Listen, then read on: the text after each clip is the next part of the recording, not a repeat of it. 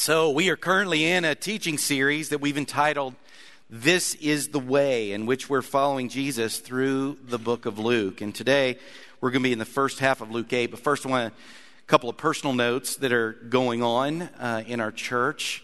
Um, of course, I, my heart's moved with our sudden loss of Wilma Eubank.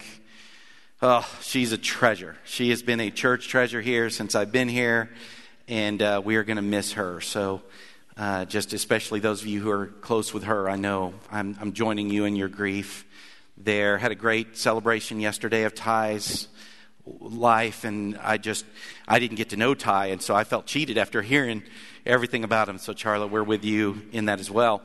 Um, so some of you remember uh, when Jakin had his sudden rude interruption on our life by, you know, uh, losing his heartbeat and his breath and all of that that happened. I was in Houston, and what I was doing in Houston was emptying out my dad's house. He's had to move to a living, a assisted living situation, and so I'm going through his house. Anyway, this last week I started looking at my calendar going, dude, if I wait till after Easter, I'm moving into a couple of graduations of Jake and my oldest son, and moving my son to his new residence after he graduates college. I just, I, it was getting tight. So I called an audible, and I'm leaving this week to go and hopefully finish that job. So next week, you have the honor and privilege of my brother who's rescuing me so I can do this. Dimitri is going to be preaching for us again. You got to hear him in his couple of classes, and you've heard him preach here. And he graciously accepted. He said, Luke's one of my favorite books anyway, you know, one of my favorite gospels. So, so I won't be here next week because this week I'm going down and hopefully going to finish that job. And I covet your prayers for that because y'all, many of you have been through this, going through the house. It's not just a cleanup job. It's a sentimental, emotional kind of exploration of your past, you know, and so that's cool too. So Dad, I'm coming. I'm coming back. See you this week. Um, another personal thing that we have going is Dole Quarter. Some of you know this. He he has had some back issues for a long time now and has done everything there is to do in the process of trying to address it short of surgery, but it's now gotten to the point where that's his next option. And so he is having that surgery tomorrow, right, down in Dallas. So he is going to be recovering for weeks here for a while. So we will be missing him in this spot here. And Doyle, we're praying for you. You're special to us. We care about this. And um, and uh, I just want to, I just covet your prayers on his behalf as he does that tomorrow. We're just praying for complete and total healing for him uh, through this surgery, and we're grateful to God for the medical prowess that we have. But he joins a long list of folks that are ailing in some ways or grieving in some ways. So let me just pause and just say a prayer uh, for him and, and for just our church family on, on behalf of those things. Father, we we are so grateful for your loving care for us. And this life, as we do run this race, we we hit hurdles and we trip and fall and things happen. And uh, some of our own doing because of our own mistakes or sinfulness. And then some just because of the nature of this world. It's not heaven. It's, it's short of that. We pray that you bring your kingdom here in ever-increasing measure. And I pray specifically for our brother Doyle, Uh, as he uh, has this surgery tomorrow, and I pray your just total healing and restoration of his ability to move and and be without pain as he does so through this, God. Just we trust you with that and ask and just appeal to you that you protect the longevity of his ministry by giving him health, God. So many of us benefit from that. So we pray on behalf of, of all of that, God. Uh, in the name of Jesus. And I pray for just all of us as we engage in the normal goings-on of life. There are, we all have those things. And I can't name all hundred, the hundreds or thousands of them that are in this room, but you know them all personally and intimately. So we thank you for your fatherhood. And so God, um, we know also that all of your love for us is out of the overflow of your love for your son. And so we now continue our journey with him. We know you're so pleased with us, just putting our eyes and our minds on Jesus. And we do pray, God, that you continue to author and perfect our faith as we engage this world and we represent you in the world. Thank you for Jesus' life. Thank you for his teachings today that we'll be looking at. In Jesus' name, amen. Amen. Okay. All right, chapter eight. We're only doing half of this chapter. Uh, Demetria will finish up the second half of chapter eight and start into chapter nine next week. And then Easter will finish chapter nine. Of course, we will not be in the resurrection just yet, but it just so happens, as God would have it, that chapter nine has a pretty big crescendo in the story, the way Luke tells it, and it connects us to all the work of Christ. So invite your friends. They, they would. I know there are people that need a place to go this Easter. So starting in verse one. After this, Jesus traveled about from one town and village to another, proclaiming the good news of the kingdom of God. The twelve were with him, and also some women who had been cured of evil spirits and diseases. Mary, called Magdalene, from whom seven demons had come out. Joanna, the wife of Cuza, the manager of Herod's household.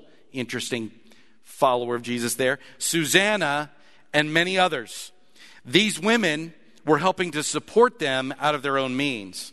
So after a whole chapter in Capernaum, which I've told you is the new base of operations for Jesus, his kind of adopted hometown as he begins uh, doing this ministry, we have here a brief description of how Jesus is going about his ministry. So three things I notice in this little interlude. First, he was definitely in spread the word mode, right?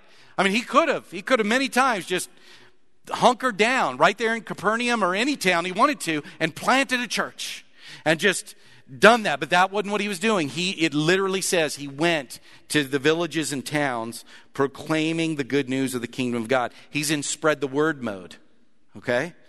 Then second thing we need to see here is he prioritizing, he's prioritizing the twelve. So you remember he made a big deal a couple chapters ago of appointing these twelve. And since then, Luke wants us to read this in terms of the training and equipping that those twelve are doing in preparation for when Jesus hands off the ministry to them. And the Holy Spirit comes down to them in the special way and enables them to continue the work so that they can do that. So he made a big deal with that by saying they were with him. That's how he made the disciples, by the way. That's how he made disciples, by having them with him. He did it through relationships, through rubbing off. I've heard the, uh, one of these Greek words means that rubbing off the skin, like it's just being close, and it's it's a contagiousness that that's how he makes disciples, by having them with him. But then he includes, two of these three verses do this. He then includes women. And it probably doesn't jump off the page to you like it should and like it would have in the first century. He includes women in his ministry in a new, unconventional, mostly unaccepted, and therefore provocative way. Luke is really highlighting this, and it's not the first time he's done this. Again, you and I probably don't notice it, but the first century reader, that would have jumped off the page in Luke's writing. And the first century observer, that would have been noticeable as this little band of disciples is walking around from town to town with Jesus. It's not just men. It's a mixed group, gender-wise. That would be a one-off. There was only one rabbi doing that in the world, and it was Jesus. Only Jesus. And Luke took note of it here. So we can't minimize or ignore this. Luke, in particular, has made a point in the Gospels. I've already sort of pointed out to you, but if you look back, Luke elevates women's role in the ministry of Jesus, including them very intentionally for an intentional effect, as he writes. You see it throughout. Whenever he mentions, so far, whenever he mentions a man or a group of men, he quickly attaches a woman or a group of women to it. That would have been so noticeable for them. You saw it right at the beginning in the first story, Zechariah and Elizabeth.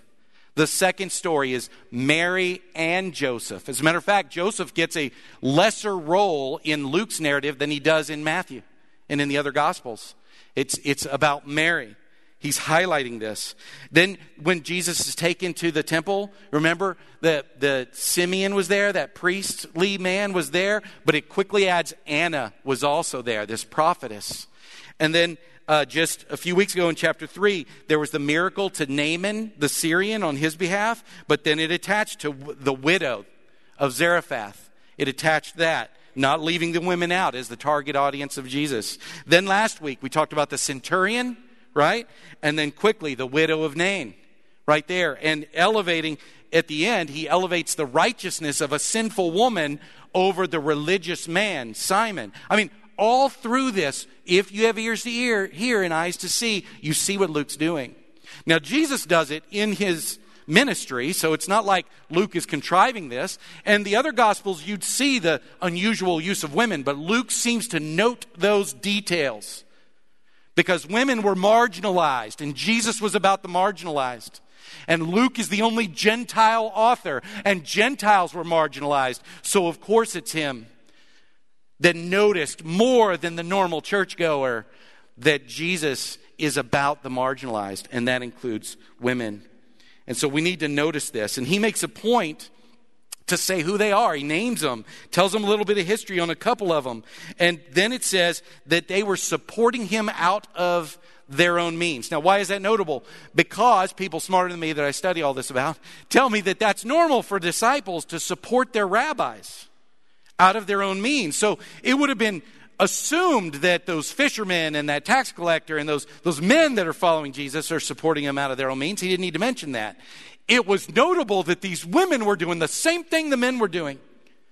These women were operating with this rabbi in a way that is identical to what these men were doing. That's why he notes that. They were supporting them out of their own means. And he also, there's embedded in there that they are not fully and totally defined by the men in their lives. Right? I mean, one of them's married to this high official in Herod's, and yet she has her own means, you know? And so this would have been notable. That that that what that's what needs to stand out to you is what stood out to them. The casual observer of Jesus' ministry as they watched this band of brothers and sisters going by. That would have been new. Okay, continuing on. Verse four, while a large crowd was gathering and people were coming to Jesus from town after town, he told this parable. I'm going to read it again to you. A farmer went out to sow his seed. As he was scattering the seed, some fell among the path. It was trampled on and the birds of the air ate it up. Some fell on the rock, and when it came up, the plants withered because they had no moisture. Other seed fell among the thorns, which grew up with it and choked the plants. Still other seed fell on good soil. It came up and yielded a crop, a hundred times more than was sown. When he said this, he called out, "He who has ears, let him hear." His disciples asked him what this parable meant, and he said, "The knowledge of the secrets of the kingdom of God have been given to you, but to others I speak in parables, so that though seeing, they may not see, though hearing, they may not understand." This is the meaning of the parable. The seed, it's the word of God. Those along the path are the ones who hear, but then the devil comes and takes away the word from their hearts so that they may not believe and be saved. Those on the rock are the ones who receive the word with joy when they hear it, but they have no root. They believe for a while, but in the time of testing, they fall away. The seed that fell among the thorns stand for those who hear, but as they go on their way, they're choked by life's worries, life's riches, and life's pleasures, and they do not mature. But the seed on good soil stands for those with a noble and good heart who hears the word, retain it, and by persevering, produce a crop. So this is a great teaching. Again, there's so much here, but as we're going through this in the ten thousand foot view, I've got to decide how much to unpack of all these things in each chapter. So this is a great teaching for me to explain to you and introduce to you a way of applying Scripture. I was taught this years and years ago.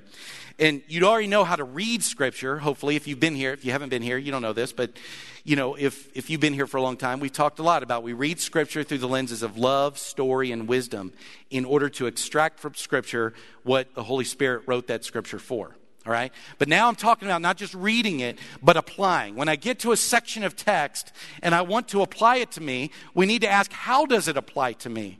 And so you can write this down. This is worthwhile. How do you apply Scripture? Look at it through the personal, the ministerial, and the theological lens. Okay? Through the personal, ministry, and theological lens. In other words, what does this teach me personally about me?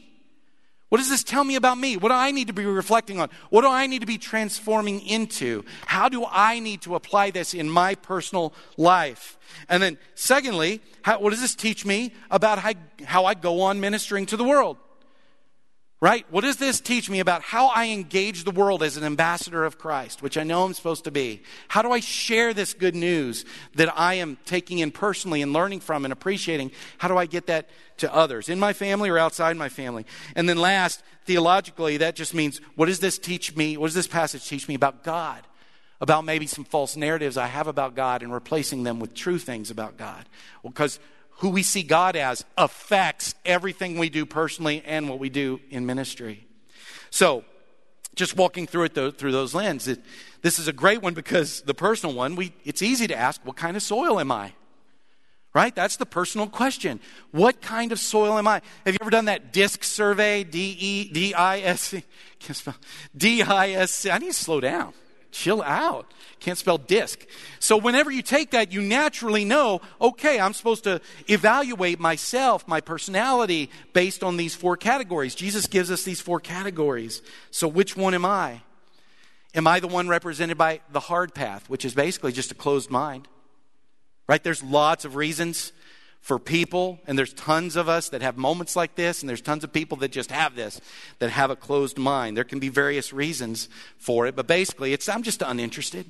I'm uninterested in the kingdom. I'm uninterested in the word of God, Jesus, the gospel, kingdom things. So it just doesn't penetrate at all. Doesn't matter if I am before this most incredible, life-saving, life-giving news that will ever be presented before me. If I'm closed to it, it has no effect. And Satan is giving credit here for those along the hard path as having a great success by just taking that pearl of great price, of great value, just taking it away. Is that me? Am I just uninterested? Okay. I need to reflect on that personally. How about the rocky ground? It's it's better probably described shallow ground because when it's rocky, it's not like good soil with rocks in it.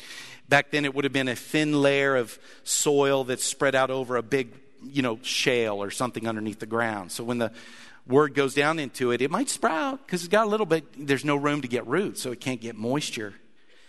And so this is those, he says, with no commitment and therefore no capacity to, to, to allow it to take root in their lives. So they have very shallow excitement. And once the world presents something that tests that, once we come across something that tests our resolve, it just it just we fall away. We fall he they use that word, it, it, they fall away. Is that me?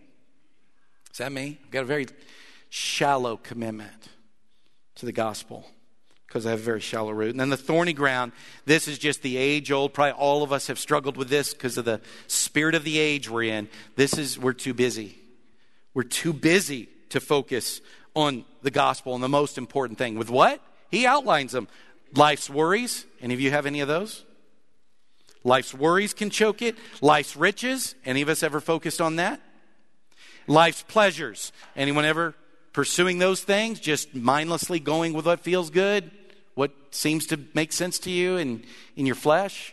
Yep, those things can come in. And because of our commitment to those things, even if we have a commitment to that gospel, it, they grow together and these worldly things win. Choke the fruitfulness of the kingdom. Because the throne in heaven is not a pew. It's one person supposed to sit there, and that's Jesus. So is that me? I'm, I'm, am I still at the same? Every year, can you look back and say, where have I grown in Christ? If you can't answer that, then you're not maturing. You might be being choked. That's what it says. Is that me? Or am I the good soil? I want to because I love what he says. If we're good soil, it means we have a noble and good heart. That's what good soil is, just a noble and good heart. And he defines it.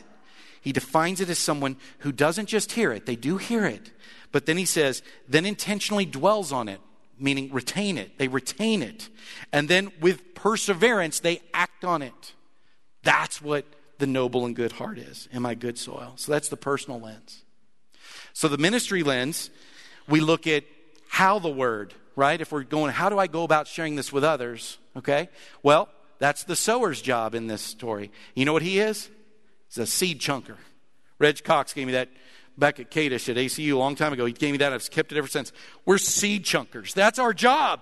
We just liberally chunk the seeds out there. That's how we go about ministry, by living like Christ, by sharing about Christ, by sharing about, honestly, with the mask off, about our struggles and how Christ comes into our lives. There's just all kinds of ways, but we're seed chunkers, just living our life dedicated with a pure, noble heart, right, for Christ, and that chunks seeds. And so there's a couple of things we learn from this parable, at least I do, when I think of my ministry, my working with other people and wanting them to receive Christ. We're not surprised or discouraged when it doesn't land and produce fruit. We're not, we're not discouraged by that. I mean, three out of the four soils, okay, are, it's not going to produce fruit. That, that's not our business, really. We're seed chunkers. The sower's a seed chunker. And he's not too concerned in this parable about the soil. Okay? And so we're not surprised. We're not discouraged. So we just keep on. We're faithful to being like Christ and sharing about Christ and telling the good news and the gospel and the word. And we let the word of God do its thing. And th- so that's one thing. We're not discouraged or surprised. But we also, on the other hand, it also, I see in this, the instruction of we don't force growth. We don't force growth. We don't chug seeds into someone we really, really care about, and then pour, douse it with water and pour it with fertilizer. And we probably are supposed to fertilize and water, but we don't pour it on. And then, here's the crime, reach down in the soil to pull the vine out. We got to have it because life and death is in the balance. We don't do that. We're seed chunkers in the parable. We're seed chunkers. God brings the increase. God decides what soil is good and what soil is ready. And so what that means practically is we don't pressure people to accept. This includes our kids. This includes our spouses. This includes our parents. This includes everyone that we know, that we love. We're seed chunkers. We're the light of the world. It's not our choice to force their eyelids open to see the light. That's not our role. Not in this. We're seed chunkers. We don't manipulate them. We don't guilt them. We don't pressure people to accept. We do not condemn ever. We don't need to bother with that. We're not scaring them to Jesus. We're the light of the world. We're seed chunkers. We plant the seeds and we let God grow the fruit where and when soil is ready. That's different than a lot of people approach ministry. But I think we learn that through a ministry lens. And then last, the theological lens. There's something, and this fits with just the overarching narrative of Luke. What do we learn about the kingdom here? There's something profound we learn about God's kingdom, how God is king and how God operates and introduces. We've already mentioned, Luke has mentioned this phrase, the kingdom of God, three times so far. But starting right here, we're going to see it increasingly more frequently, right? Starting right here. And he is revealing to us more and more about how God and how he works in this process. Because remember, I've got to remind you of this, because this was a big thing that he was helping the Jews unlearn. Okay?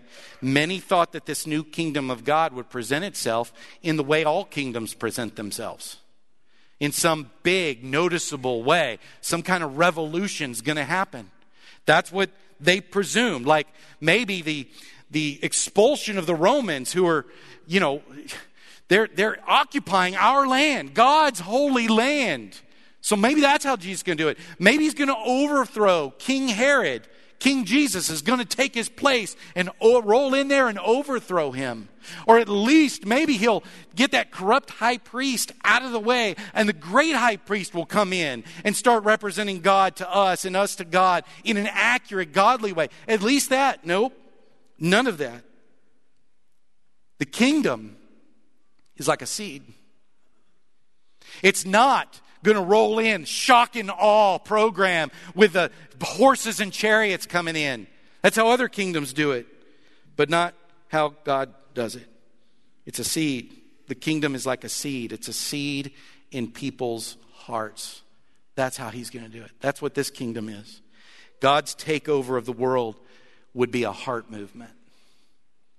And it still is. It's a heart movement. Moving on, verse sixteen, just a series of three little statements that might seem unrelated but have some connection to what's going on here. No one lights a lamp and hides it in its jar or puts it under a bed. Instead, he puts it on a stand so that those who come in can see the light. For there's nothing hidden that will not be disclosed, and nothing concealed that will not be known or brought out into the open. Therefore, consider carefully how you listen. Whoever has will be given more. Whoever does not have, even what he thinks he has, will be taken from him. So just briefly through here. Verse sixteen, he's saying how sad and ridiculous it is. I mean, this is kind of G- Jesus humor teaching here. Who lights a lamp and puts it under the bed? You know, who does that? No one would do that. And they would go, well, of course not. That, so it's ridiculous for anyone to see this seed, get this word of God, see the light, and then hide it, not receive it, not utilize it. I mean, who would take, think about this, who would take the offer of healing, of hope, of joy, of peace that passes understanding? Who would take the offer of full and abundant life and the defeat of every human being's problem, death, the defeat of death, and go, eh, not interested? No one would. Not if they really believed that that's what it was. That's, Jesus believed that's what it was. It's ridiculous for anyone to hear the gospel, the word of God, and not utilize it.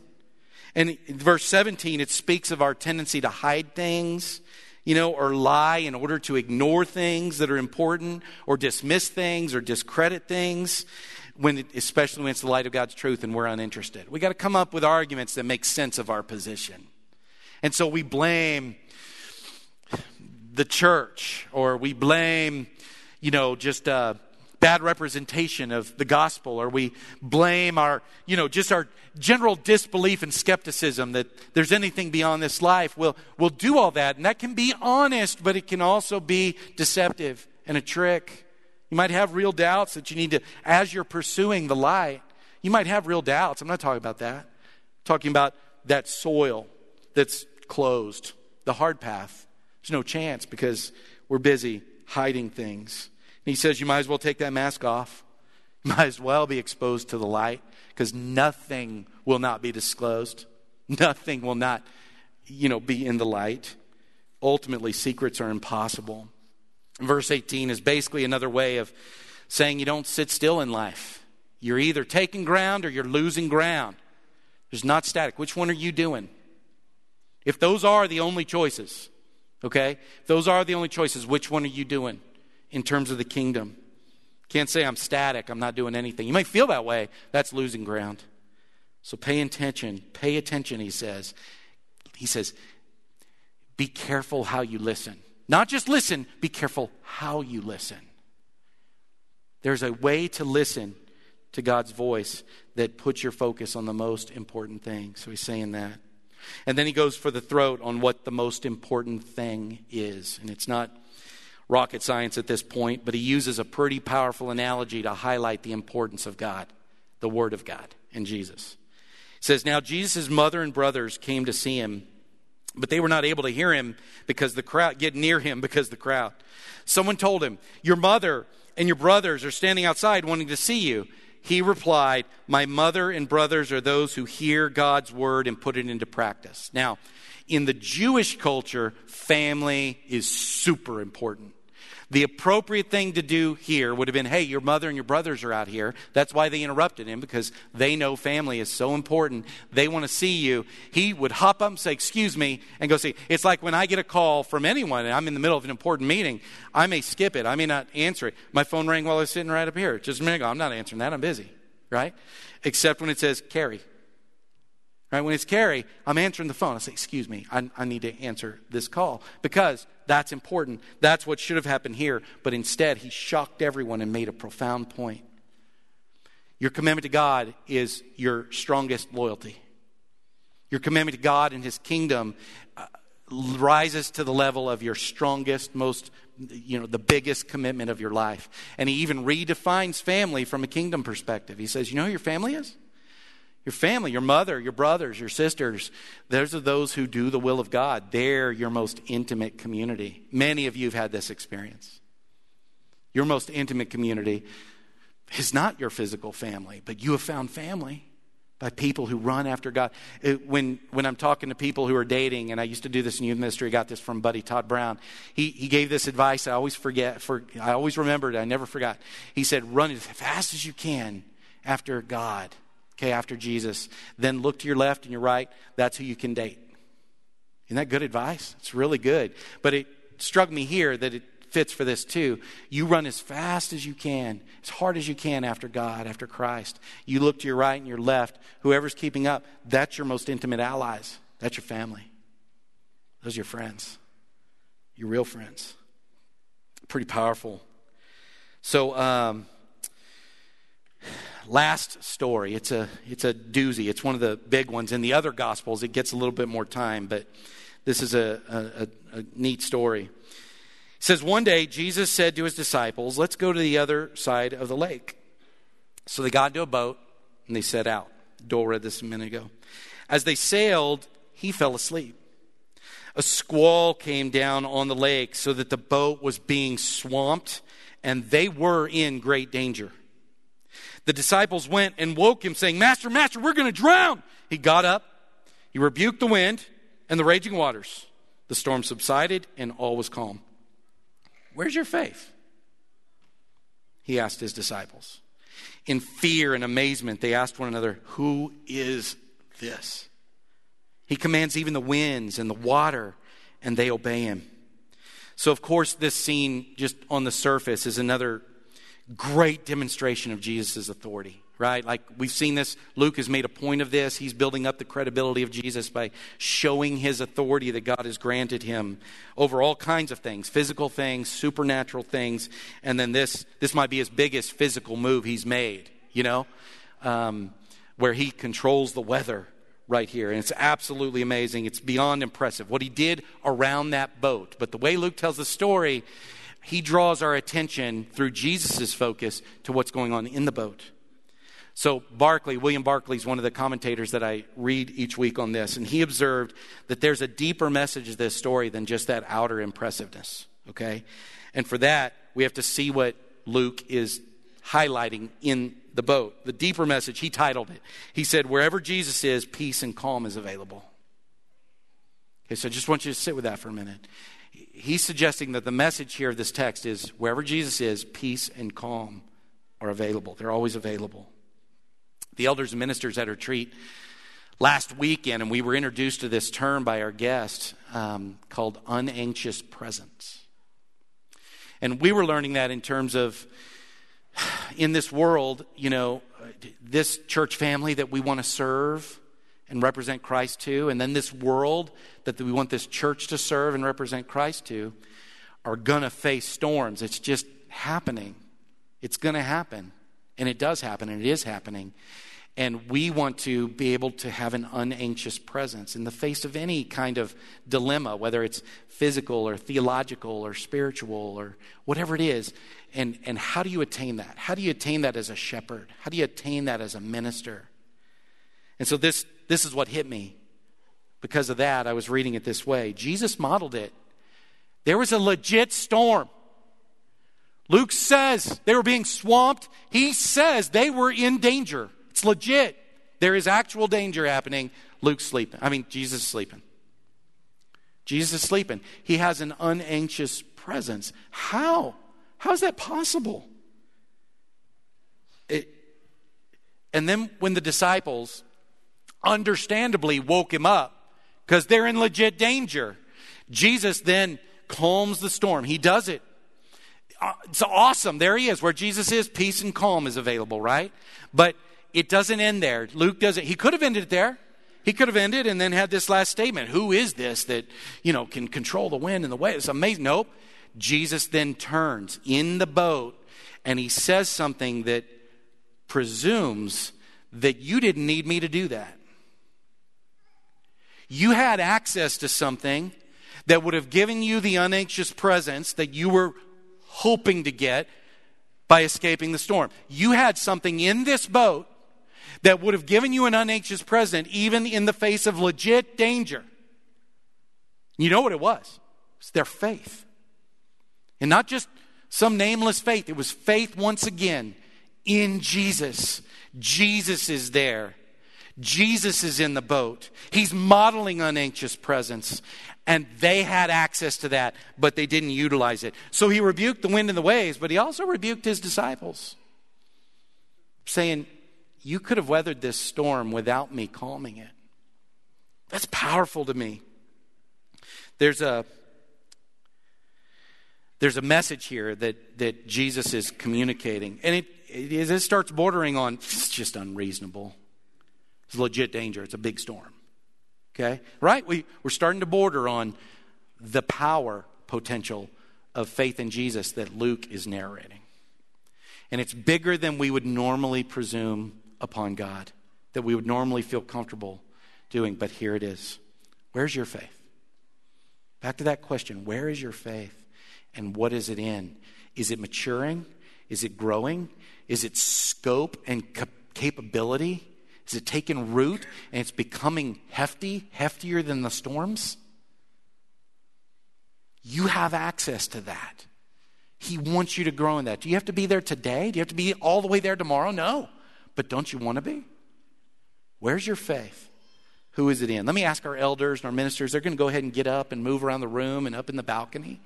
In case you just need a personal touch today, that's why we do this. We want to be here for you, let you know that, that you're not alone. Be that cloud of witnesses. I'm pretty sure, like I said, I'm pretty sure you've got storms in your life. You've either had them, and you're recovering, you know, or you're in them, or they are coming, or all three. And it's legit dangerous. It is not trifling. It's not insignificant. Luke affirms this was a dangerous storm, and I know yours are too. And listen, if you're on your own, you've got legit reason to be scared for your life. If you're handling it alone, no wonder you're panicking. No wonder you're doing that, because we don't have the resources, like me in that race. I didn't have the resources to run that race. It's just not in me.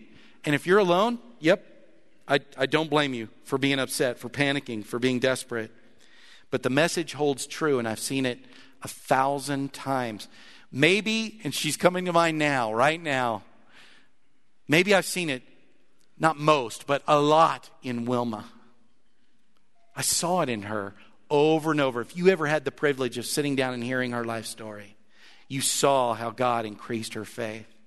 And that woman lived in such a peaceful calm in the midst of so many storms. There's an old song that snagged my attention back when I was youth ministry that uh, it was a very useful anthem for me ever since in this. And some of you might remember this. It's an old one where the chorus says, sometimes he calms the storm, other times he calms his child. Don't you want someone like that in your life? Somebody that has the authority to speak to the winds and the waves and tell them to calm down, but also has the authority to look in your eyes and say, hey, mm, eyes on me, faith, you're okay, because I'm with you. Up to and including death will not steal your joy, will not steal your stability. You will not be shaken because you have me. Where Jesus is, calm and peace is available. That's what I want. That's what I want for you. I need it. I learned that in stark, horrific circumstances a month ago, and so many of you have too. And I need it, you need it. So that's the invitation of Jesus. When he says, where's your faith? He's saying, I'm offering you. I'm offering you a faith in me that will weather the storms. I've got you. We need him. So let's stand, let's sing to this great God, and if we can help you with anything you're dealing with, please come.